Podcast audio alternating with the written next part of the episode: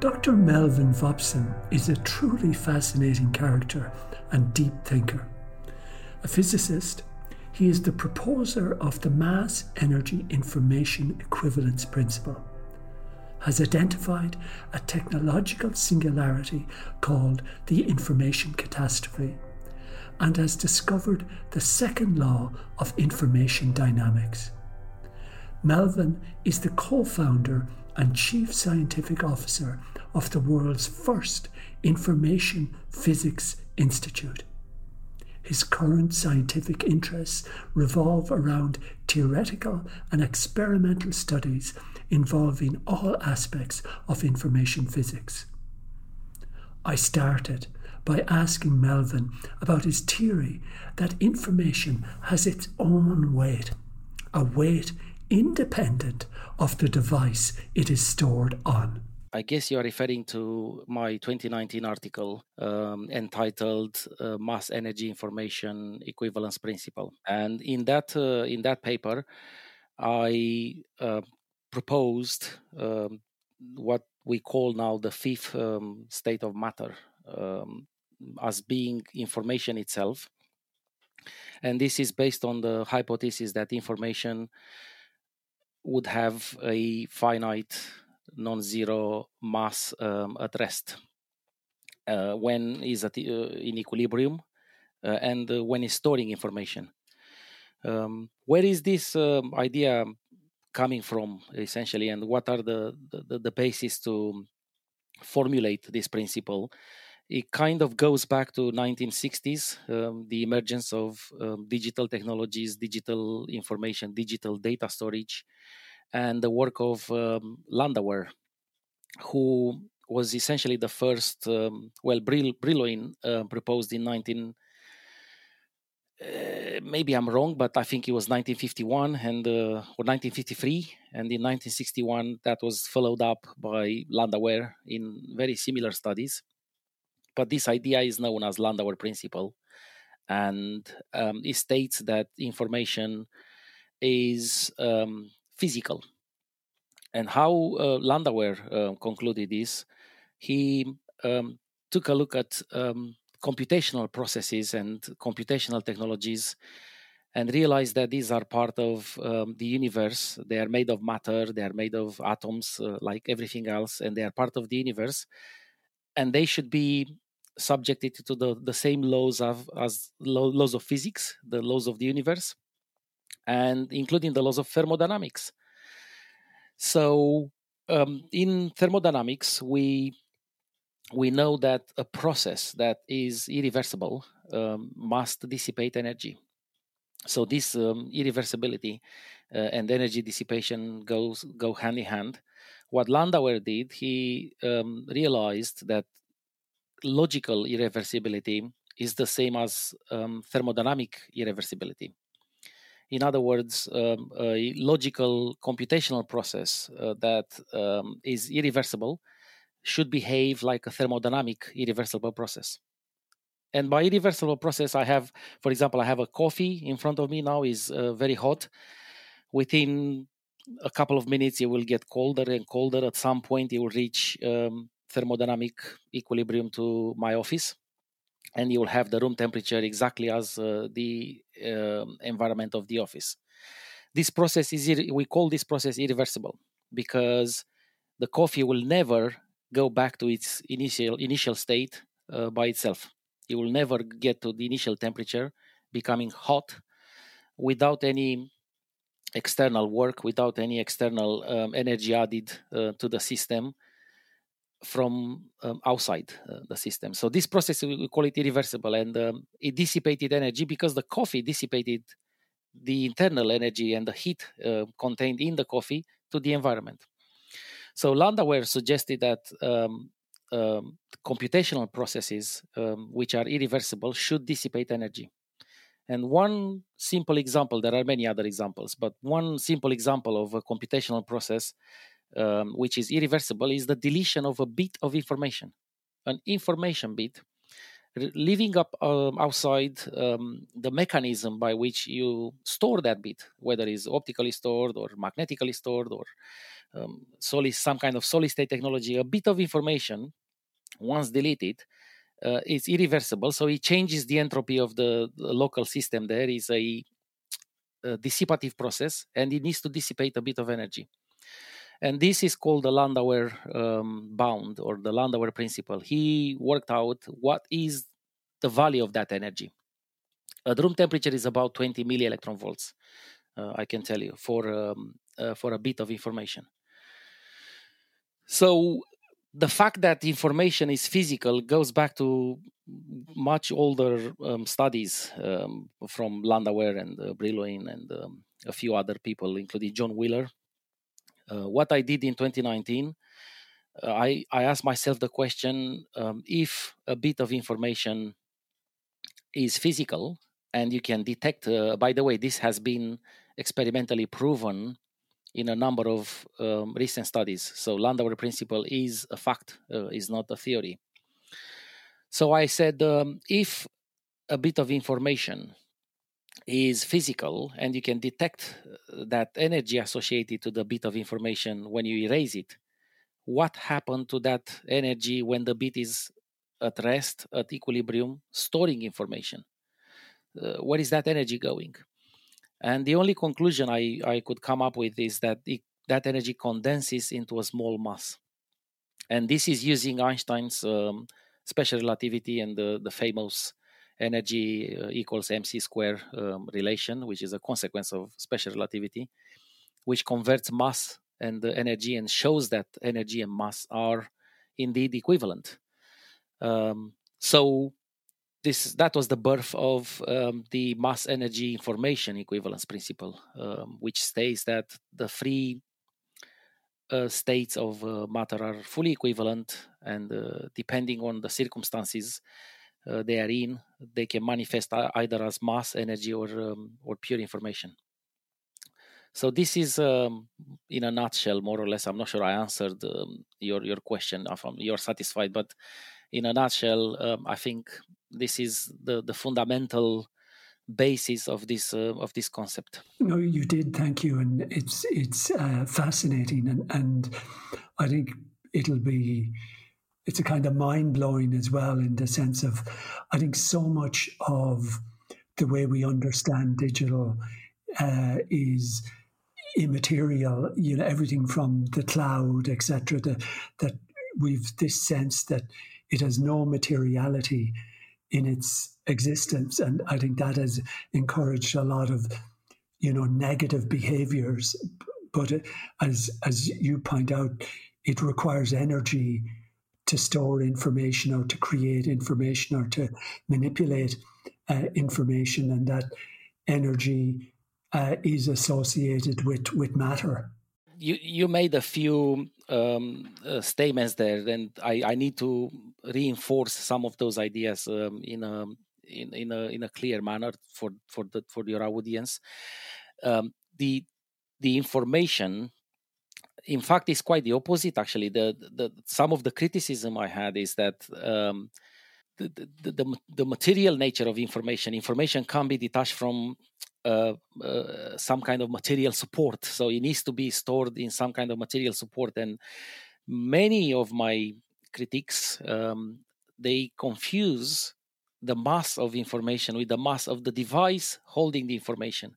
In other words let's take magnetic data storage a bit of information in magnetic data storage is a tiny magnetic um, space or region on the surface of a magnetic nanofilm which is magnetized one way or another up or down let's say and we uh, logically allocate uh, bit states, zeros and one digital states, to these magnetiza- magnetization states. If it's magnetized up, we say is maybe a one. If it's magnetized uh, down, we say is a zero.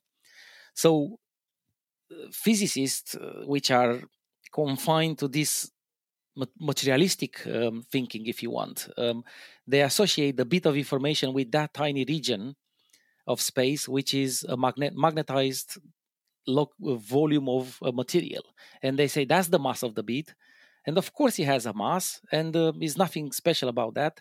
And they associate all the energies involved in writing and storing and stuff with with the energies consumed to um, inver- uh, reverse the magnetization or or remagnetize that region uh, or erase that region.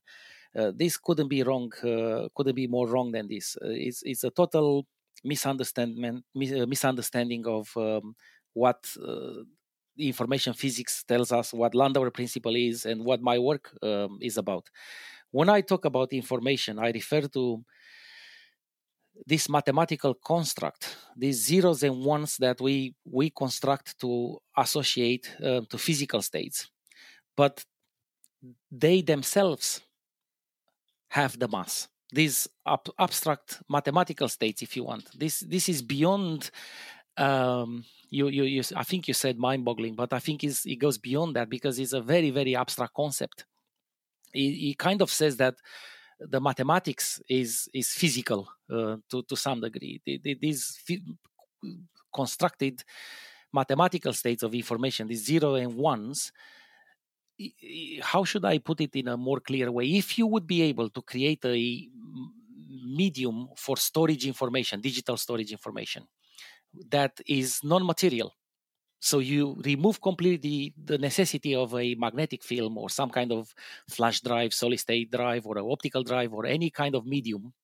If you could store information in a non-material state let's say in space-time fabric let's say and then you would have created a a medium of information that has mass itself in a non-material medium. So this is what I mean by mass of a bit, completely detached from the physical nature of the medium itself, the device, um, you know, the the, the electrons, the, the, everything that goes into making this go about and kick and work is just pure mathematical states, the zeros and ones that um, are physical uh, it's a it's a very uh, abstract uh, idea to to actually grasp uh, is and this is where the biggest uh, debate is about.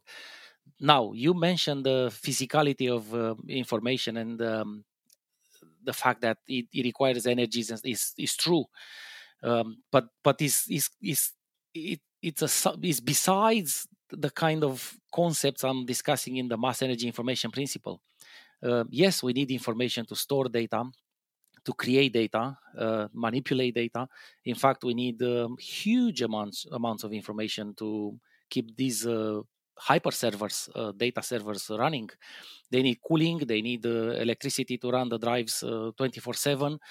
Um, you need information to write in the first place, and the amounts of information we need are much higher than my estimates because you have to overcome these huge materialistic uh, physical states where the information sits and resides. Uh, in my studies, I, I'm not even looking at that. I'm just interested in the pure mathematical states that have energy and information. Okay, so let's get a, a definition in there because uh, some people listening to this will probably understand information in a different way. So, in, in the dictionary, there's two definitions of information. Um, one, which you have described about physical states of ones and zero, and of course, maybe the more commonly understood uh, uh, definition of information is is the transfer of knowledge. You're informing somebody about something, but but there's there's a very distinct separation in that definition, isn't there? You, your your definition of information is is more about a physical type of um, definition, isn't isn't that true? Yes, Jerry, that's correct. Um, so uh, it, it's actually a very good suggestion to set a quasi definition, if we can, um, in motion. So we have a, a sort of unified framework um, um on discussing about the information. When I say information, what I mean, I mean the information defined in Shannon's uh, information theory framework. So uh, Claude Shannon, uh, 1940s. Um, he is the father of digital computing. He wrote um, a seminal paper called the Information Theory. Well, it's not the exact title, but he developed the information theory. and um, when I talk about information and information states, I strictly um, refer to Shannon information theory framework. Uh, what is that? Um, uh, in Shannon's information theory framework, information is defined as a function, a mathematical function, which is um, linked to the probability of an event to occur or not, or how, how probable is an event to occur. So, and this is a logarithmic function. It has been introduced by um, Shannon in 1940s as part of, uh, of his theory. And uh, but what uh, we need to retain from this is the fact that information is intimately linked to probabilistic nature of um, events and things and everything in nature. So as soon as you have um, um, a probability of something to occur, then you can have an information content associated to that event and you can measure that in bits or some other units which are given by a base of a logarithm in this um, function introduced by by Shannon. So, of course, information can mean different things in different contexts. Um, you can link information to uh, some degree to uncertainty of an event because uncertainty is linked to the probability of the event. Um, uh, is inversely, inversely proportional to the prob- probability. So you can have uh, variants of this this definition. Um, in my dictionary, I think I found uh, a simple definition that is facts provided or learned about something, um, defining information. I mean. Um, but but in my studies and when I refer to information is um, simply this probabilistic nature of um, everything and a mathematical function that uh, measures um, the amount of information you need. You can extract from observing this event with a given probability. Now this is the interesting bit now. The the, the fact that you can define information like this um, this is the the highest level of defining if you want information because from this you can redefine everything else in the in the same framework. Um, so taking digital information for example zeros and one um, what do they mean? This is a digital you can let's take this podcast. You are recording this podcast aren't you? So this podcast is going to be our voices our conversation everything we communicate here which represents information projected from our brains, uh, information that we learned, uh, maybe something that we read in this moment. Everything that we say, it's some form of information through a different definition, let's say, as we ordinary people will understand it. Uh, it's information. You convert this information into another form of information, which is digital information. You just digitize everything by recording this onto some kind of digital data storage device and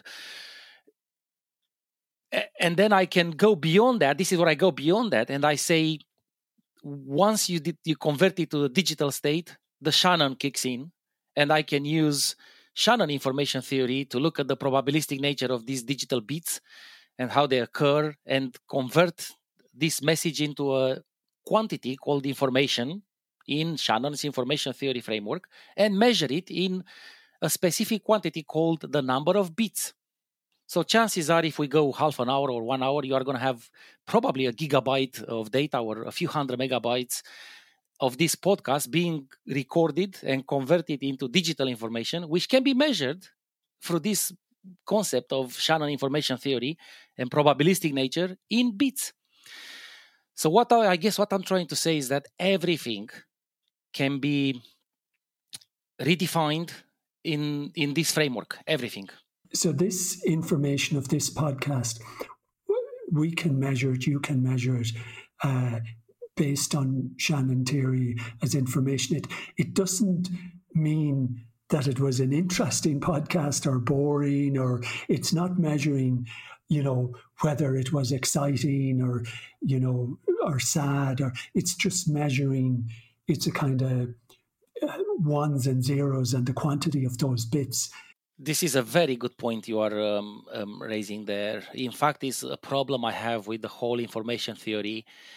It does information theory does not distinguish between random bits bit states or random information or it cannot resolve the quality of information should i say it? In other words if you have let's say this podcast becomes 500 megabytes if you have 500 megabytes of data which results into no message whatsoever in nothing when you read out is completely gibberish random characters that are being generated, uh, making up 500 megabytes, that amount of information will weight or will have uh, an identical ma- uh, energy content to 500 megabytes of information that can contain maybe the secret of um, Kennedy assassination, or um, uh, you know the the secret of what is dark matter, or um, as you said, um, feelings and uh, emotions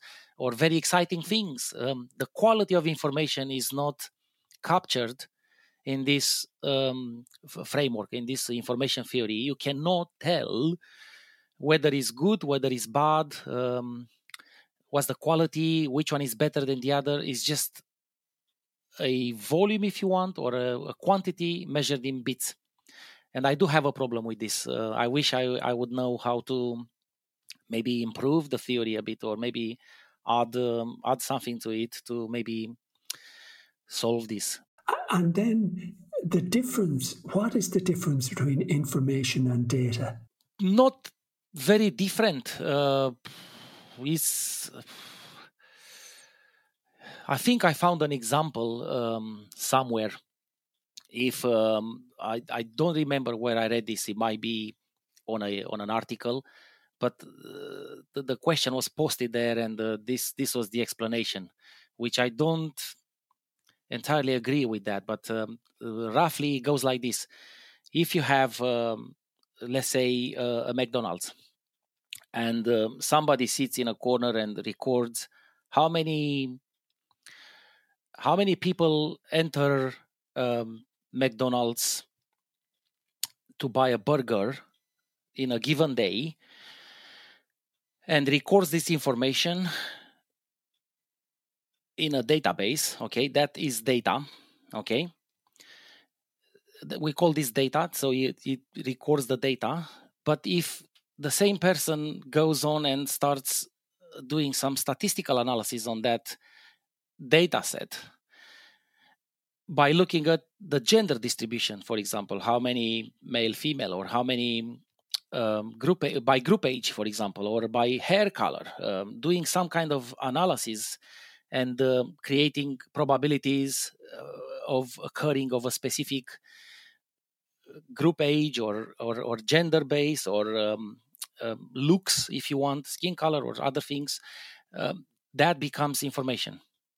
The moment you start processing the data into um, this probabilistic approach uh, implying the Shannon's functions and the information um, theory, I would say that that becomes information and you use the data to um, produce information. However, to me, to me, the data and information are the same thing.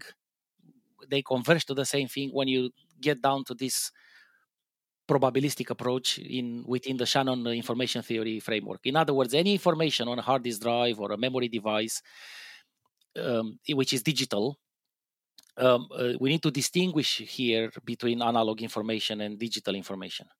Uh, the analog information can be reduced to digital states by digitizing. Let's say you take a you, you take a piece of paper, write your name, write Jerry on the paper, and that is analog information. You can put your phone number as well.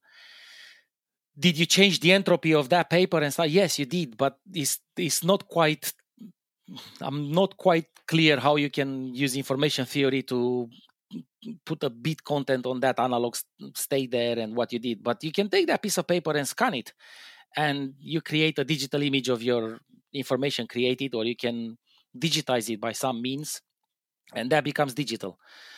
So, so to me, any data that is digitized, it qualifies for this Shannon information theory definition of information in terms of probabilistic nature, in terms of the Shannon's function, you know, measuring in bits of information, the content, and everything else.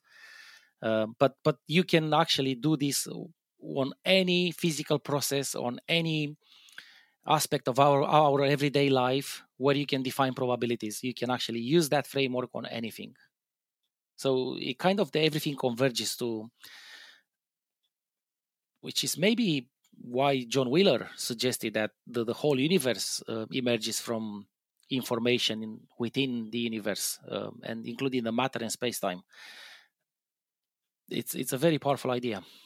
So tell us, Melvin, uh, a little bit of the story of the growth of digital information, digital data, uh, how it has grown, say, from, I don't know, the 40s to 50s to where it is at now and where it is going. You know, the, the pace of that, that growth. Paint us a little bit of a picture of that, please. It's quite scary. Um, scary image you get, uh, a scary glimpse if you start digging into the data and looking at um, trends. It's um, it in fact is um, it, it, raises uh, a number of questions and um, extrapolations that I'm going to touch on um, in this discussion. Um, what you need, what we need to understand is we stored information uh, for millennia essentially on paper. Or maybe on caves writings and other means or, or leather. We, we wrote physically wrote information onto something. This has changed in 1996 in 1996 the, this year is a, a pivotal a, a, a very critical transition year where the digital storing information on digital uh, devices became cheaper than paper so uh, writing a letter by hand and uh, giving it to somebody by hand, leaving aside the cost of postage and other things, it became more expensive than in terms of the cost of the paper and ink and everything you add to write that letter. It became more expensive than writing an email or writing the same letter digitally and giving it to somebody digitally this is it goes back to the gigabyte per dollar cost and uh, the cost of paper and the cost of physical things and in 1996 digital information became cheaper than paper for storing data. From that moment on we transitioned in our entire society into a digital world okay? What does it mean? Well we we bank online, we socialize online, um, we produce all the documents um, uh, digitally. We have all the video, the media, the audio, the music, the, everything is online. We um, we, we go to school online. That was uh, highly visible during the pandemic when everything moved online. All the meetings, all the, the, the teaching and the educational processes moved online. We do assess, assessing online, exams online. Every everything moved to a digital um, world, a digital economy, if you want. And I have some numbers. We generate every day 500 million tweets on the planet 294 billion emails, 4 million gigabytes of Facebook data, 65 billion WhatsApp messages, and 720,000 hours of new content added on YouTube um, every day. And there is no there is no end to this. There is no limit because nobody wants to delete any data I mean, I'm not sure about you, but I, in the past, I used to have a, a special suitcase, a special box with very important possessions that you would take out of your home if there is a fire, if there is an emergency or something. And usually they would contain typically passports, you know, I don't know, birth certificates, maybe title deeds for the house, uh, these kind of things. Maybe some family jewelries or some personal items.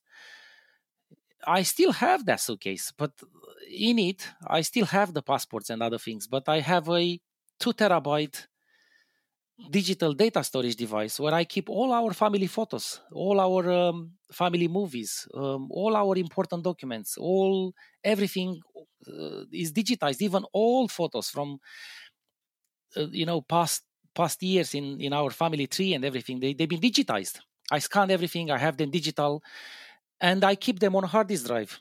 And i it's one of my most precious possessions is is in the getaway suitcase um, so i'm not sure how uh, what other what your readers value uh, most but this is what i would take when i go um, somewhere and guess what i keep copies of this just in case there is a malfunction of the device.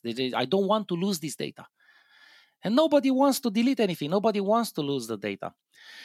And I said to you that in 1996, paper became more expensive to store information than digital data. That is one, one aspect only. The fact that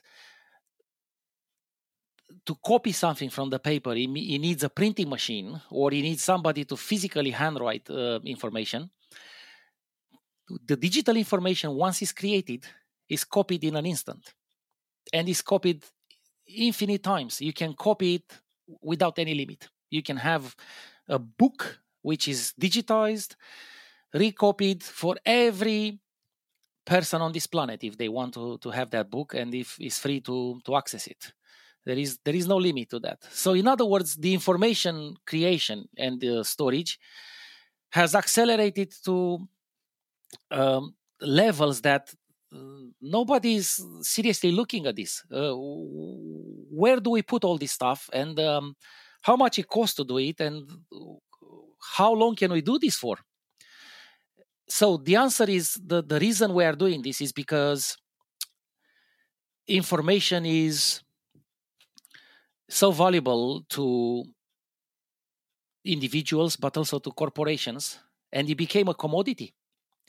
Uh, if you look at the business model of uh, companies like the big tech the big giants like google facebook instagram and all these guys youtube they are the leading corporations on the planet today they are not these are not factories making cars or planes these are not uh, energy uh, producing giants they are um, high tech. We call them high tech giants, but essentially I call them digital um, economy giants. You know, all they do they they use information from the public and overall information to store it, to manipulate it, to process it, and to trade it, to to sell it essentially.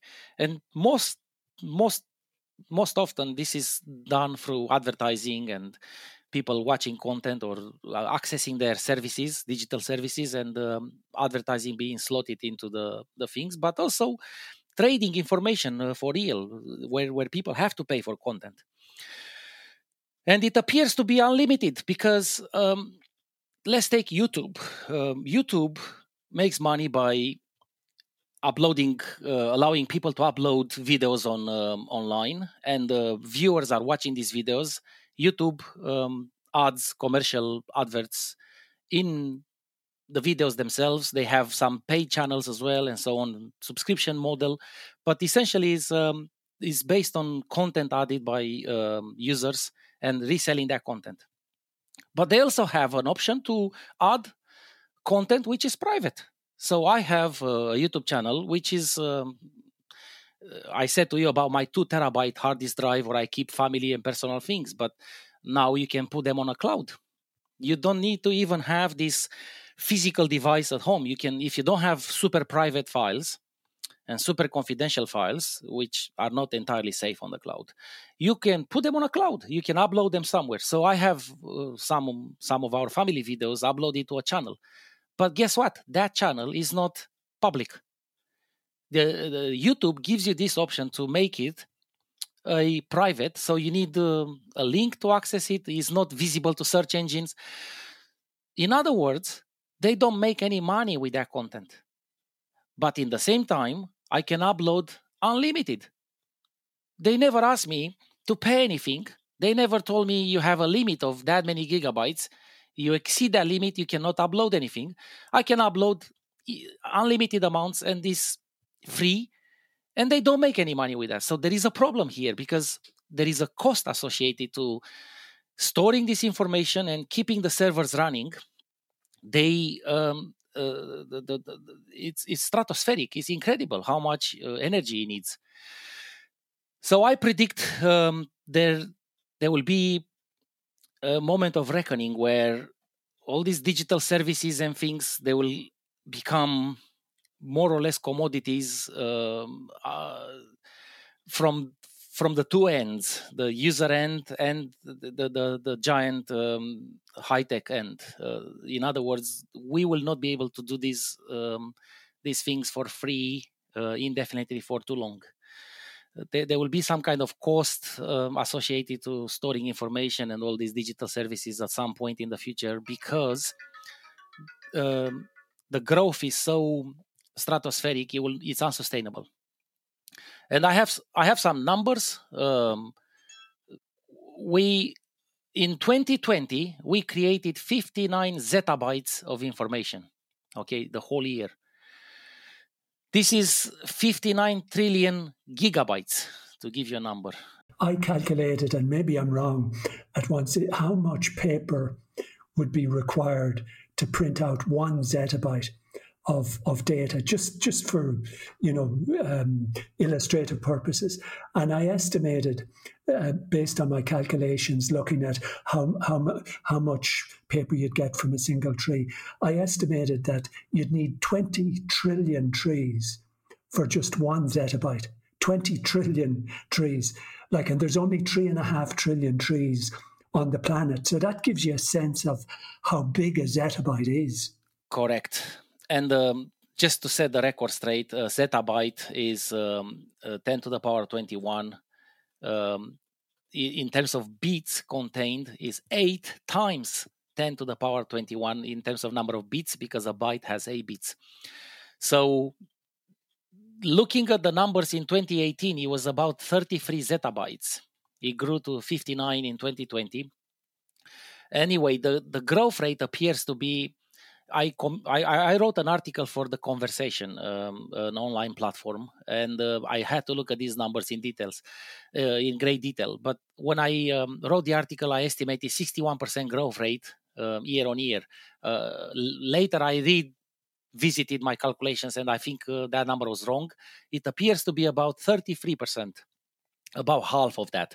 It's about 33% uh, growth rate, um, real growth rate, based on the data we have on the last uh, couple of years. Why we are looking at the last couple of years? Because 99% of the data has been produced in the last 10 years on the planet. This is getting exponentially growing now at a very, very fast rate. By 2025, the estimate of this growth rate it's 175 zettabytes uh, in a year being produced. Uh, last year we produced 85 zettabytes, by the way. So 2021. Um, you made your estimation, very interesting estimation on um, um, on the, the, amount of paper. But I think uh, in my uh, conversa- uh, the conversation article, I made an estimation on um, if each uh, bit uh, would be a coin. I think this is what I I looked at, and you stack them up into a um, um a stack of um, physical coins, like one pound coin. Okay, uh, I said um, how high um, this stack will take you, and um, it turns out um, that taking three millimeter thickness of a coin, a zettabyte will make up a stack of coins that will be 2,550 light years. To give you an idea, it will take you to so the distance from here to to the moon is one second in light years the distance to the sun, I think, is, uh, if I'm not wrong, is eight minutes in light years. In other words, the light travels in eight minutes from the sun. 2,550 light years will take us to the nearest star system, Alpha Centauri, 600 times. So the stack of coins of one zettabyte will take you to Alpha Centauri 600 times back and forth. And that's just one zettabyte.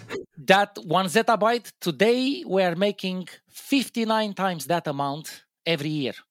Okay, so the, just to just to set the record, um, it gives some numbers, so our um, um, listeners can relate to some physical objects, like you did your paper estimate. This is another uh, another estimate.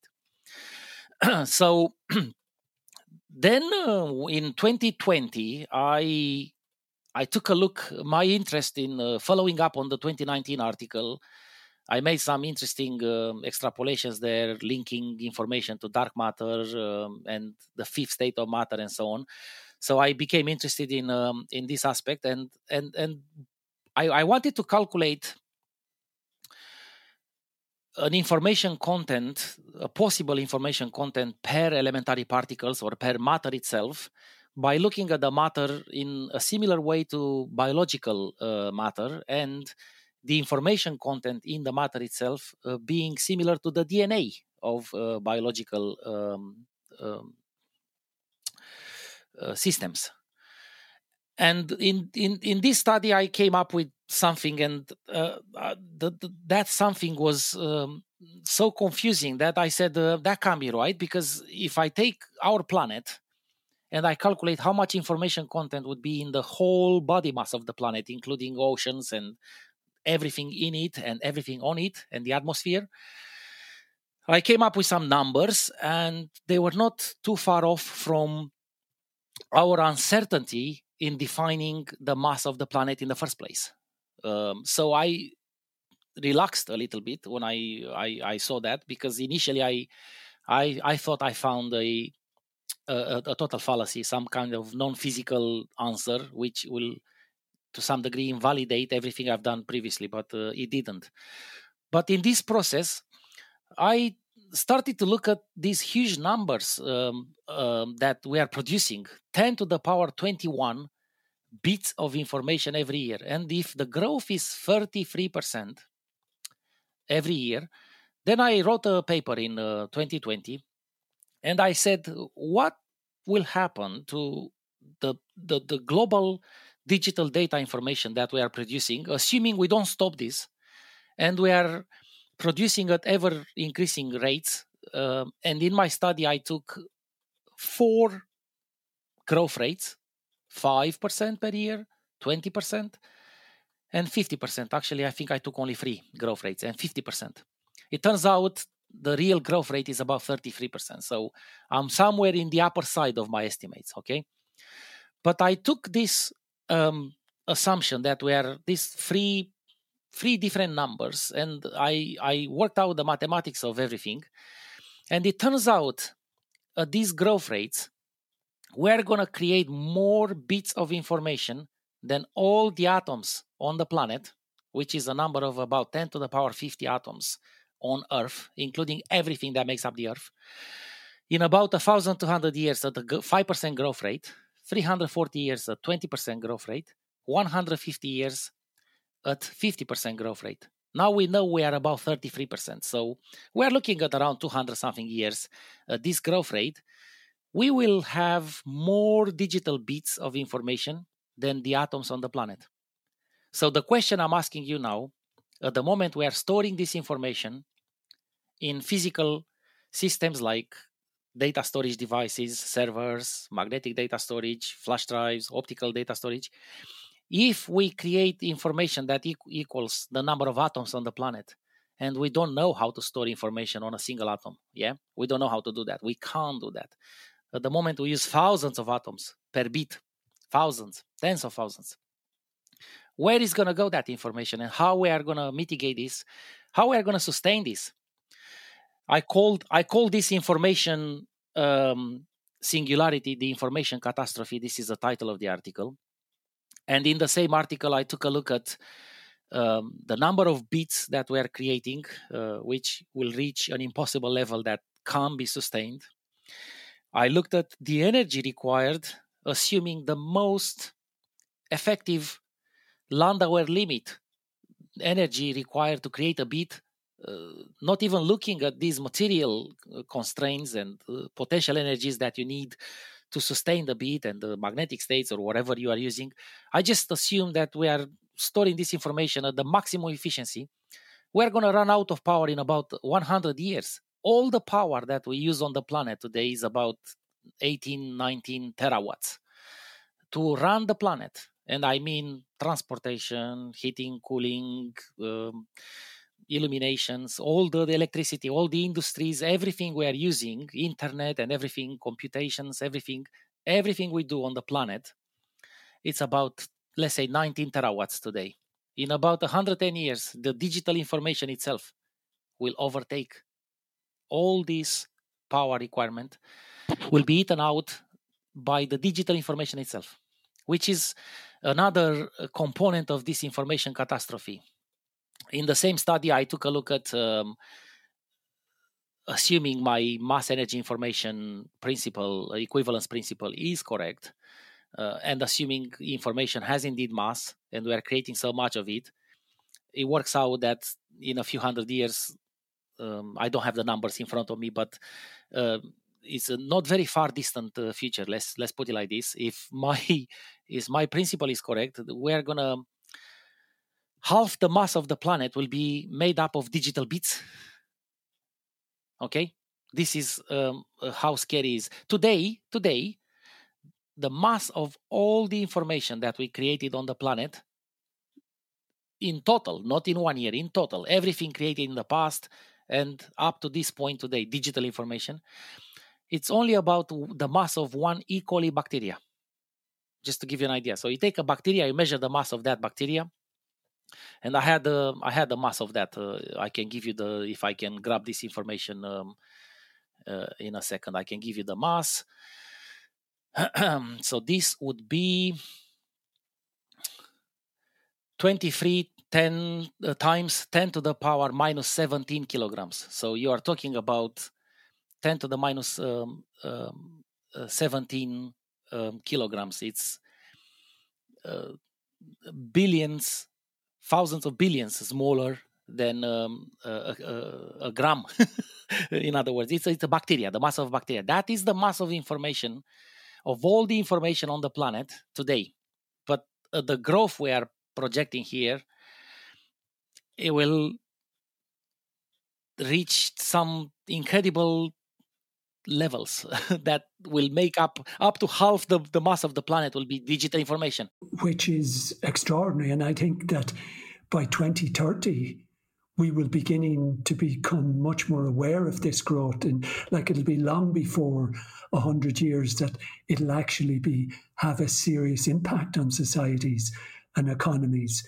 Uh, like i think in the next 10 years, even with the growth rates, we'll be, begin to become aware of this major cost of storing information and storing data.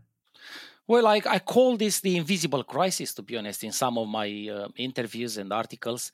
Um, and you, you mentioned in Ireland the data servers uh, consuming so much power. Uh, I have some numbers here. I mean, the largest in the world today is called the Citadel, and this is uh, located in um, uh, Reno, Nevada.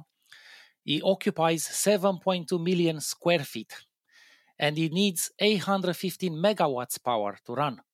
Okay, on the planet, on the planet, we have 600 today hyperscale data centers. Okay, these are only data servers that have more than um, uh, 500 servers if you want like it's hyper server uh, hyperscale data servers so very large ones okay? 600 and we are building a hundred new ones every year. No every two years i'm sorry. Every two years we have a hundred new data servers every two year two years. These are these are the numbers. In terms of this uh, moment of reckoning uh, this becoming unsustainable i think it's already happening to some degree I, I want to tell a short story now.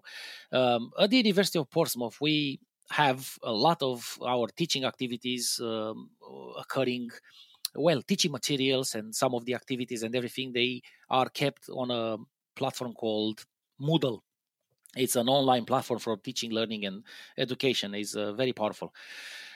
And i am uh, serving in a number of committees. One of them is the ethics committee at the university. And uh, the last meeting we had um, it was a discussion about all the ethics forms and ethics applications and all the um, reviews that we're doing and everything that is happening. They are being stored on this moodle server. And guess what? This is run by google. So university works with google to provide the storage the cloud the, everything. We, we even have google email is uh, port.ac.uk but it runs on google email um, uh, platform. And um, we've been told at that committee meeting that we can no longer store in indefinite amounts of information on on this ethics committee Moodle server because there are caps and limits now to the amount of information we can store. It's simply too much, and Google is already imposing some kind of limits, or you have to pay something extra in order to um, add uh, content. Um, and it's a very simple explanation. They don't make any money with this. Uh, it goes back to those videos I mentioned to you on YouTube, which I keep private. I, I only I watch those videos. There is no advertising revenue. There is no benefit to Google, and yet I can upload uh, continuously, and there is no limit, no cap how much I can upload there. But there is a cost to the company for keeping them there. So this is going to come to an end. Um, it, it, will be a cost to us um, at some point. I don't think it's sustainable, and uh, this information catastrophe is just a a, a, metaphor, a scientific metaphor, if you want. It's, it's, it's a singularity, sort of like that will never will never be reached because the market forces are going to balance out um, uh, these technological developments, and things will reach an equilibrium. They they cannot continue. They cannot continue. Here's another uh, element of, of, of all that. I've I've worked for almost 30 years in the internet since 1994 uh, space. And, and what I noticed in working with large websites or large intranets or data environments was massive, massive quantities of waste. Uh, so I, here's one study that I came across recently, and it said only 5% of data is accessed again three months after it's first stored. Uh, and I could give you multiple other quotes which talk about 90% of data unused. Like we talked about photographs earlier.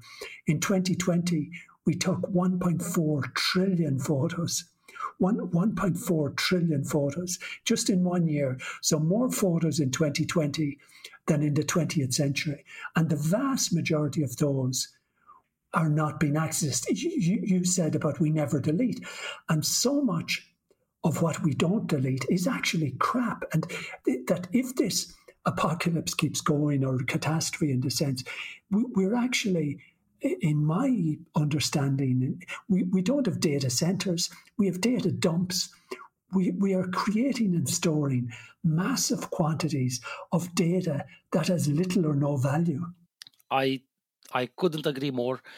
This it, it's almost insane. Is uh, we talk about climate change or or or or, or food um, crisis and energy crisis, but this is this is something we are doing uh, sleepwalking into into this crisis to some degree. I I see it like it's almost invisible. Nobody at that committee meeting. In fact, there was an academic who said, "I thought we can upload infinite amounts to this server. There is no limit." Um, and that was a physics academic. So how can you even uh, make a statement like this? You know, that, that nothing is infinite. I mean, nothing is infinite. Nothing everything is finite on our planet. universe is infinite, but we have a finite, um, you know, quantity of everything, and um, information is one of them.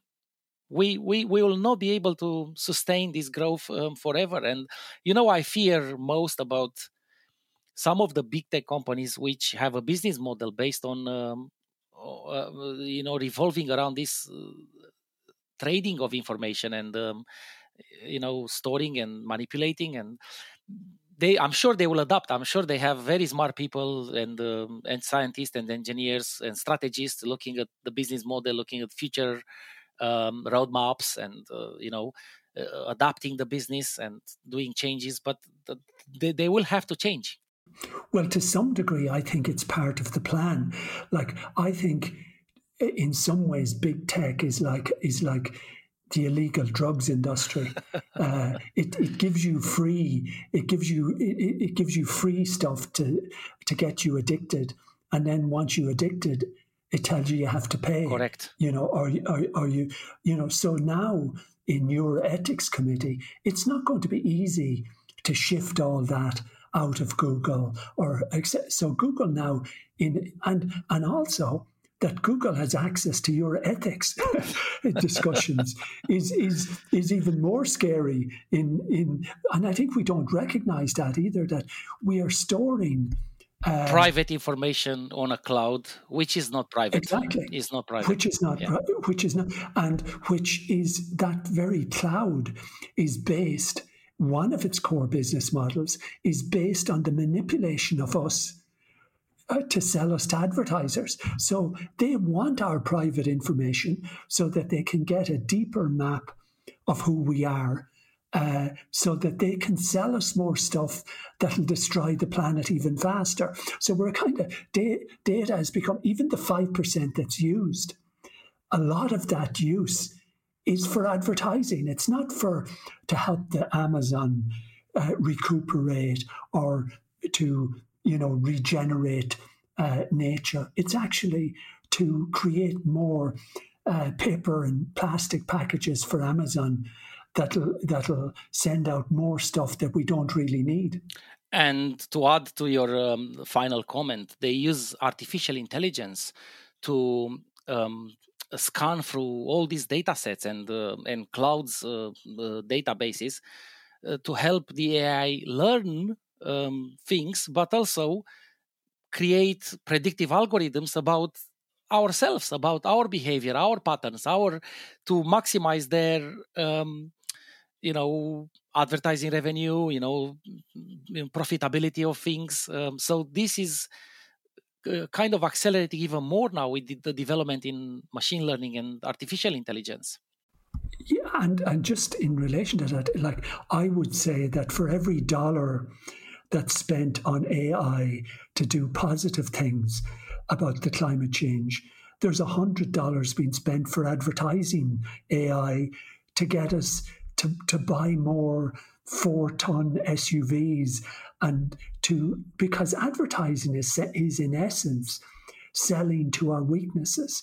I mean, you don't need to advertise for potatoes or you know for bicycles or for most of the stuff that we are advertised for is the stuff we don't really need that much but makes a lot of money for you know eh, a brand, so to speak. So, a lot of the essence of advertising is actually the reason why we have a climate crisis, because the climate crisis is driven by the human consumption crisis.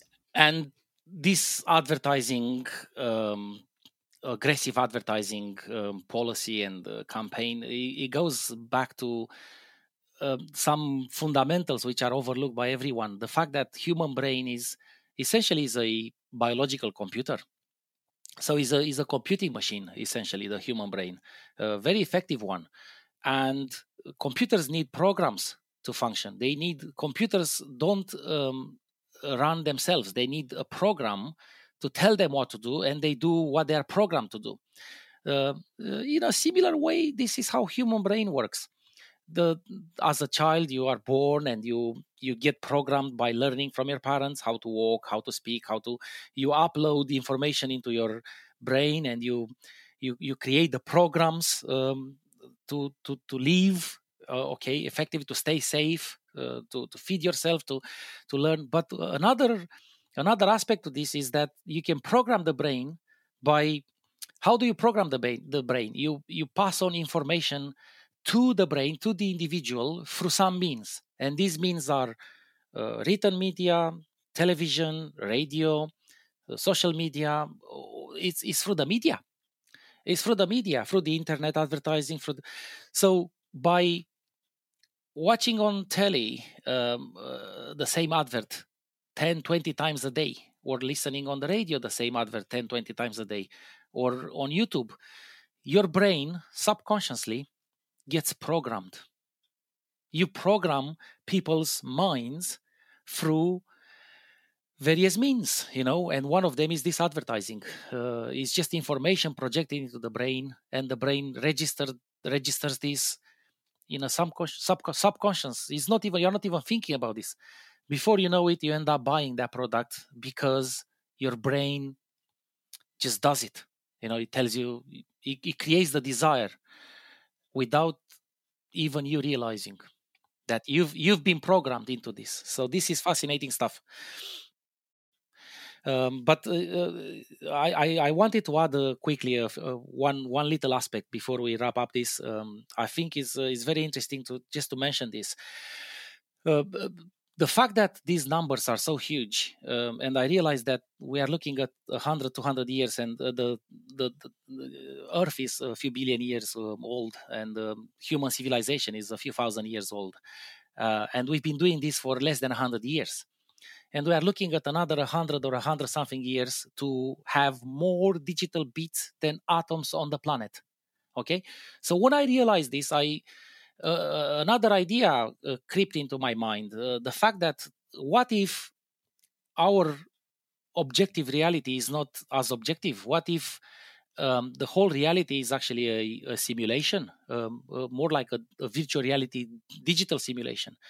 And um, this is because of these huge numbers. We we we kind of we get there very quickly very quickly we get there in terms of these numbers. So at this level you can imagine that a, an advanced civilization would be able to simulate the whole universe not not just our world you know or um, our um, reality uh, and i'm not the only one thinking like this it's a huge community of people out there um, thinking that our reality is not what we think, and uh, there are too many unknowns, and uh, a simulation hypothesis is a very viable scientific option. And there are serious academics looking at this from philosophical, scientific angle, uh, from all sorts of aspects. And I'm pleased to tell you that in 2022, I published um, my interest is to uh, resolve some of these things, not only from a theoretical fundamental physics angle, but also to add validity by experimenting and putting these ideas to test.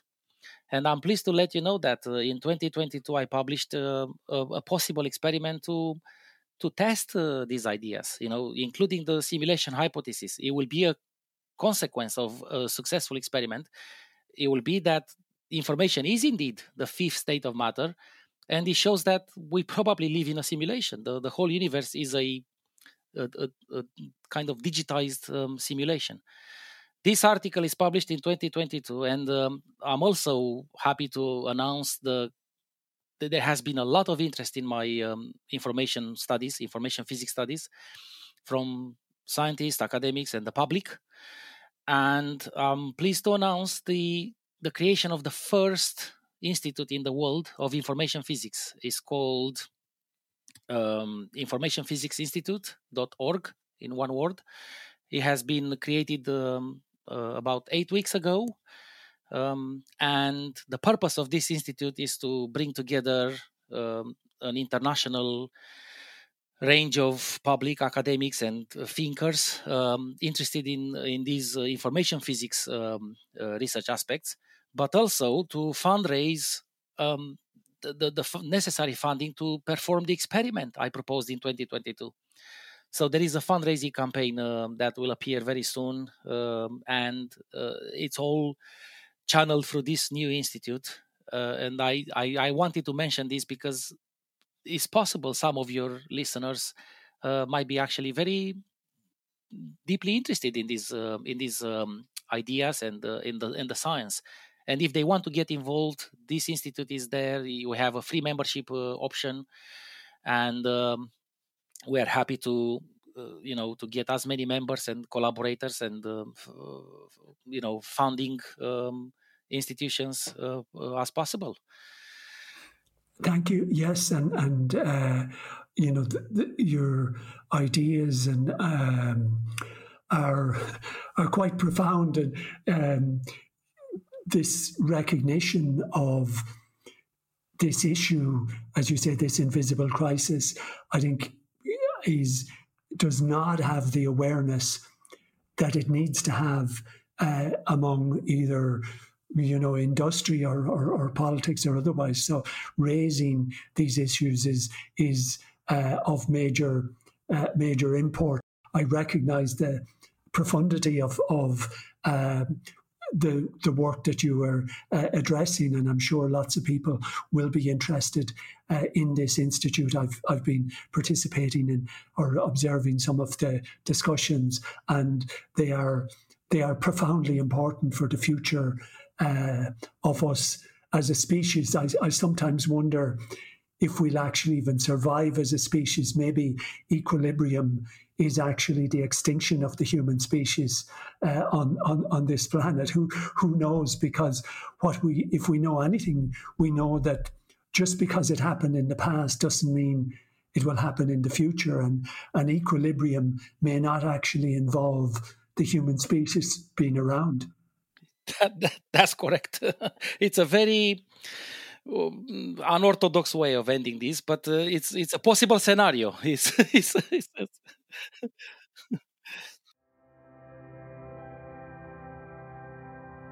if you're interested in these sorts of ideas, please check out my book, Worldwide Waste, at gerrymcgovern.com.